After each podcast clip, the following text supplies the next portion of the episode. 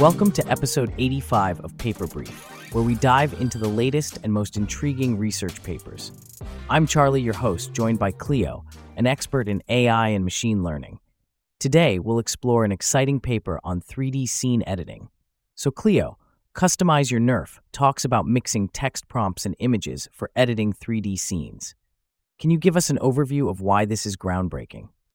Absolutely. It's fascinating stuff. Essentially, the paper introduces a method allowing detailed customization of neural radiance fields, that's NeRFs, leveraging both text and images.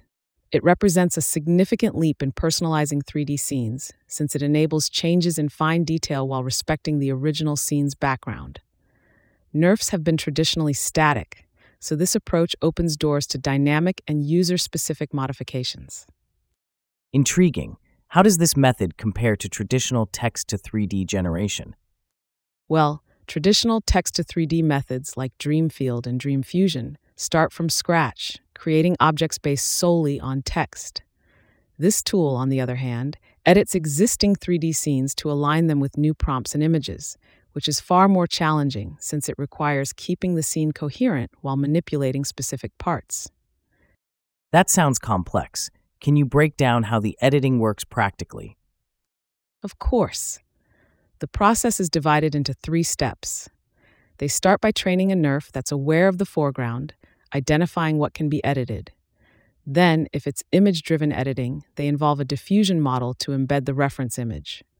Finally, they use local global iterative editing to actually apply the changes, ensuring the new image aligns with the prompts or reference image. So it's a pretty iterative and layered process. I'm curious, what's the role of text in this method? Text serves as a precise directive for changes. It can guide the edit, from global scene tweaks to nuanced local adjustments, like swapping a statue for a tree. Plus, text makes the tool more accessible, since not everyone can craft a perfect reference image. Ah, so it's really about customization at will. What kind of applications do you see for a tool like this? The possibilities are broad anything from virtual reality environments to movie special effects. Architects or designers could use this to show clients different concepts quickly without needing to rebuild entire 3D models from scratch. That's pretty revolutionary. How about the accuracy and the limits of these edits? The tool has constraints to prevent unwanted changes to the scene's non editing areas, maintaining the fidelity of the original backdrop. The paper outlines mechanisms to guide the edit accurately despite these potential complexities. It sounds amazing. Can we expect to see these capabilities integrated into consumer tech soon? Given the rapid development in machine learning, I'd say it's only a matter of time.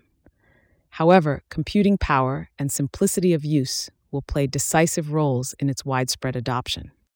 Can't wait for that day. Well, Cleo, it's been a pleasure as always. Any final thoughts on this paper? It highlights how machine learning isn't just about data, it's a creative tool capable of transforming industries. Truly exciting times we live in. Absolutely. We'll keep an eye out for how this technology evolves. Thanks to everyone for tuning in, and we'll catch you on the next episode of Paper Brief.